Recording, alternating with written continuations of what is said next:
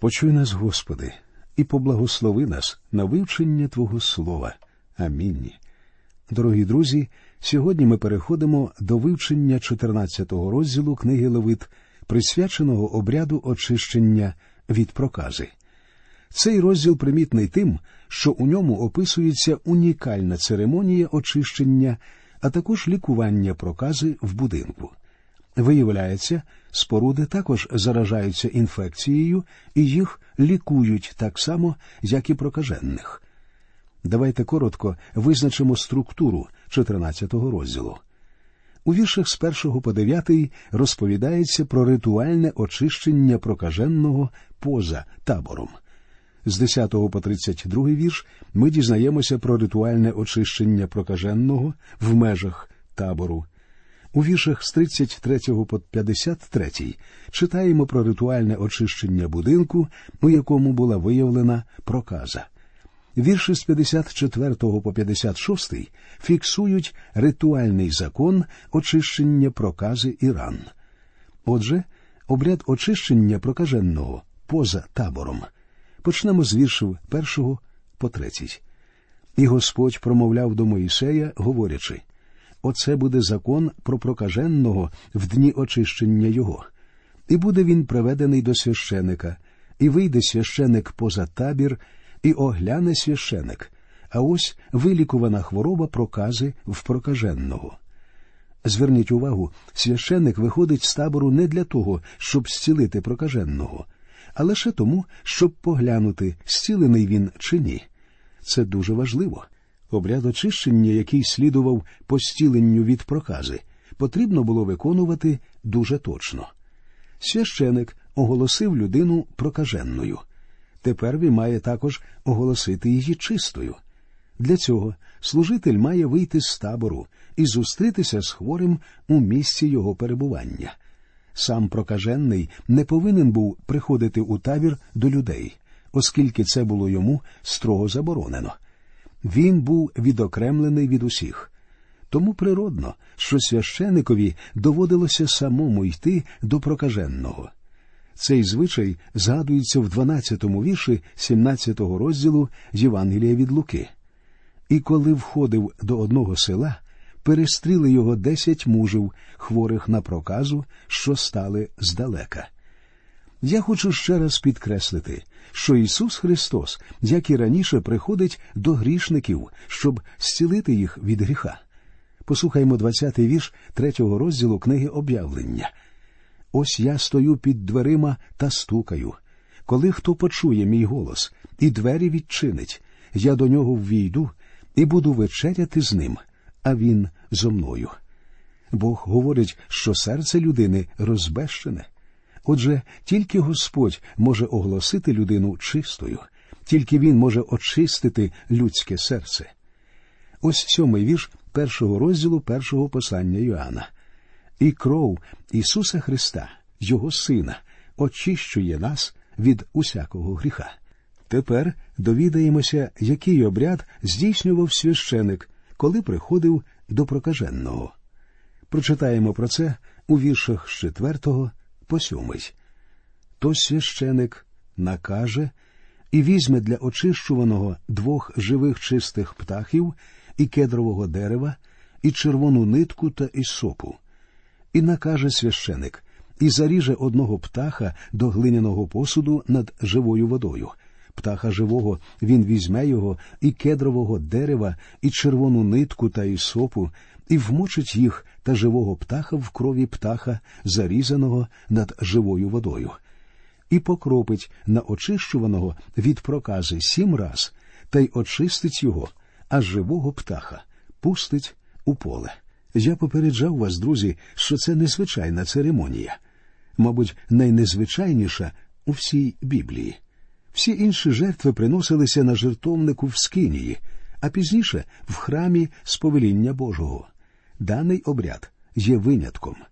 Прокаженного в Скинію не допускали, тому священик повинен був приходити до нього сам. Мідний жертовник, як ми знаємо, символізував хрест Христовий, але цей хрест знаходився на землі. Тому Ісусу довелося спуститися з небес, щоб зустрітися з нами там, де ми живемо. Друзі мої, ми були відділені від Бога. Ми були вигнанцями, які перебували десь далеко, без надії і без Господа в цьому світі. І Він зійшов, щоб зустрітися з нами. Отже, у жертву приносилися два живі птахи, швидше за все, голуби. Одного з них убивали. Це символізувало смерть Христа. Другий залишався жити і символізував Воскресіння Ісуса Христа. Перед нами дві сторони доброї звістки про спасіння. Ось як говорить про це апостол Павло в третьому і четвертому віршах 15-го розділу першого послання до коринтян. Бо я передавав вам найперш, що прийняв, що Христос був умер ради наших гріхів за Писанням, і що Він був похований, і що третього дня Він воскрес за Писанням. Отже, два птахи смерть і Воскресіння. Зверніть також увагу на те, що використовувалося кедрове дерево. Це, як мені здається, символ людськості Христа. Деревина з кедру не згнивала. Саме з неї була зроблена ручка пензлика, до якої червоною ниткою прив'язували ісоп. А червона нитка, як мені здається, це символ віри в пролиту кров. Адже рахав веліли вивісити саме мотузку червоного кольору, яка стала свідченням її віри. Ісоп це рослина, що росте на камені у вологих місцях. Вона також символізує віру людини. Ось як сказано про це в дев'ятому вірші 51-го псалма. Очисти ісопом мене, і буду я чистий, обмийте мене, і я стану біліший від снігу. У цьому практичне застосування викуплення Христа, адже можна ставати окремо, кивати головою і повторювати Я вірю в те, що Месія помер, а потім воскрес. Але така віра не спасає. Питання в тому, чи взяли ви самі на озброєння цю віру у викуплення Христа, чи дійсно ви довірилися йому? У цьому також застосування смерті Спасителя і його крові для боротьби з гріхом у житті віруючого. У сьомому вірші першого розділу першого послання Йоанна сказано Коли ж ходимо в світлі, як сам він у світлі, то маємо спільність один з одним, і кров Ісуса Христа, Його Сина, очищує нас від усякого гріха. Глиняний посуд символізує людську сутність Христа. Ісус одягнувся в наше людське тіло. У сьомому вірші четвертого розділу другого послання до коринтян апостол Павло називає себе глиняною посудиною. Таким є наше тіло, його невід'ємні риси, слабкість і неміч. І Христос одягнувся в саме це слабке, немічне людське тіло. У 15-му вірші четвертого розділу послання до євреїв сказано бо ми маємо не такого первосвященика, що не міг би співчувати слабостям нашим, але випробуваного в усьому, подібного до нас, крім гріха. Живу воду, про яку говориться в цих віршах, брали зі струмка чи джерела. Вона символізувала і Слово Боже, і Дух Святий. Обряд, про який йде мова, одночасно і незвичайний, і прекрасний. Одного з птахів убивають над глиняною посудиною зі свіжою водою. Цим передається смерть Христа, який вічним Духом Святим приніс себе у жертву. У 14-му вірші 9-го розділу послання до євреїв читаємо Скільки ж більш кров Христа, що себе непорочного приніс Богу Святим Духом, очистить наше сумління від мертвих учинків щоб служити нам Богові живому. Саме ці два птахи могли і повинні були символізувати Воскресіння. Живого птаха занурювали в кров убитого, щоб об'єднати їх. Потім його відпускали на волю. Христос був принесений у жертву за наші злочини, а потім воскрес для нашого виправдання, щоб ми, одержавши свободу, могли перебувати у Христі. Ось що сказано в п'ятому розділі послання до Галатів. Тож стійте в свободі і не піддавайтеся знову в ярмо рабства. Це означає, що ми не повинні піддаватися впливу релігій, правил, обрядів і законів. Христос став на наше місце. Він умер нашою смертю, взяв наше покарання, і Він воскрес за нас. Якщо Він помер за нас тут, то і ми вмерли в ньому, і воскресли в ньому, і зараз сидимо в ньому по правиці Божій. Друзі мої, віруючий вільний так само, як і птах на небесах. Він спасенний від релігій та обрядів. Віруючи сьогодні, це раби Господа Ісуса Христа. Вони виконавці Його волі. Як сказано в 14 розділі Євангелія від Іоанна, якщо ви мене любите, зберігайте мої заповіді. У книзі Левит читаємо покропить на очищуваного від прокази сім разів, сім число повноти і завершеності. Питання про те, очищений прокажений чи ні, вирішено раз і назавжди. У цьому світі є тільки два види людей нечисті прокаженні і очищені прокаженні, тобто загиблі грішники і спасенні грішники. Жива вода і кров об'єднуються разом в цьому обряді. Апостол Іоанн засвідчив нам, що коли Христос умер, один з воїнів проколов його бік, і звідти вилилася вода і кров. У шостому вірші п'ятого розділу свого першого послання Іоанн знову повторює, що Ісус Христос прийшов водою і кров'ю.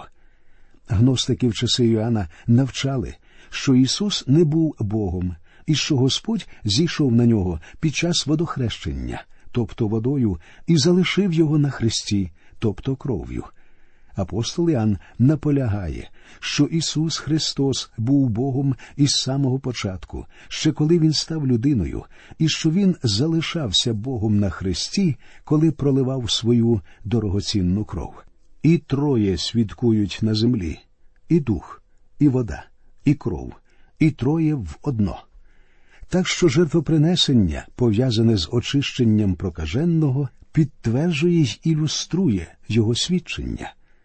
А тепер прочитаємо восьмий і дев'ятий вірші.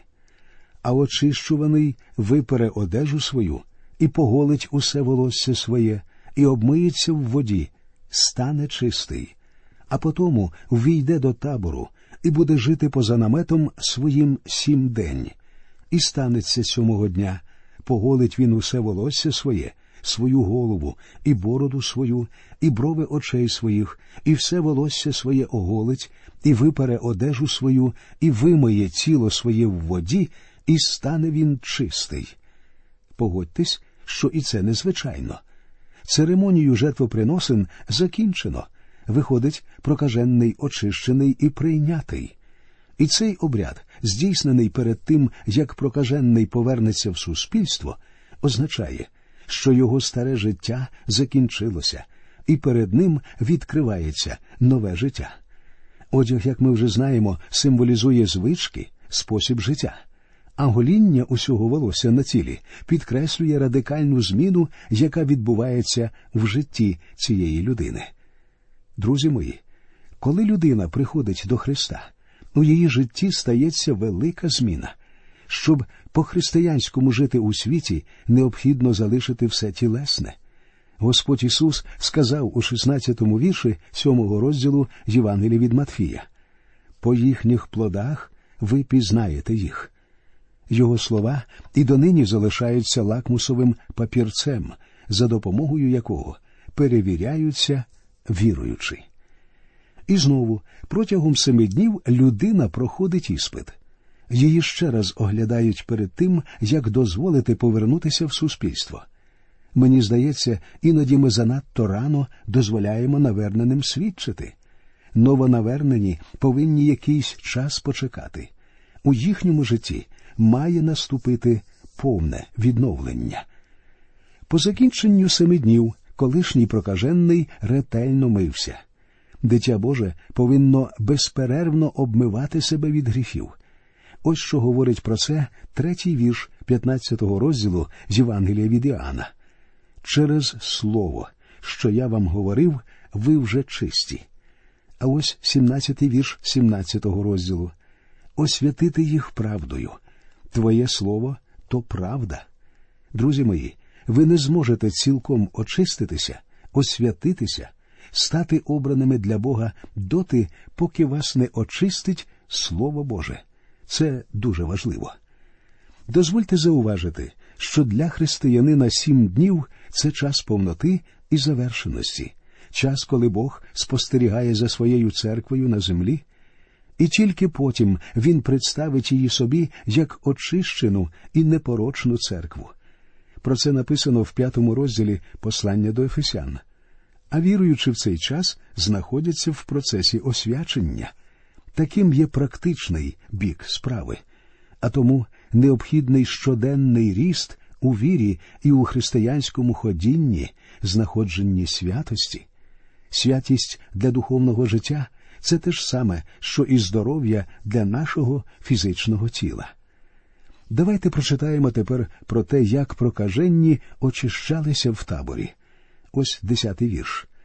А восьмого дня візьме він двох баранців безвадних і одну однорічну безвадну вівцю, і три десятих пшеничної муки, жертва хлібна, мішана в оливі, і одного лога оливи. Тепер прокажений, що видужав, готовий повернутися в спільноту, але, займаючи місце поруч з іншими ізраїльтянами, він має принести жертви, які зобов'язаний приносити кожен із народу. Таким чином, він приносив двох баранів, одну вівцю, пшеничне борошно з оливою і окремо лог єлею.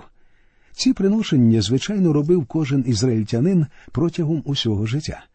А для людини, яка очистилася від прокази, це означало, що вона повноправно входить у спільність народу Божого. Читаємо тепер вірші з 11 по 20.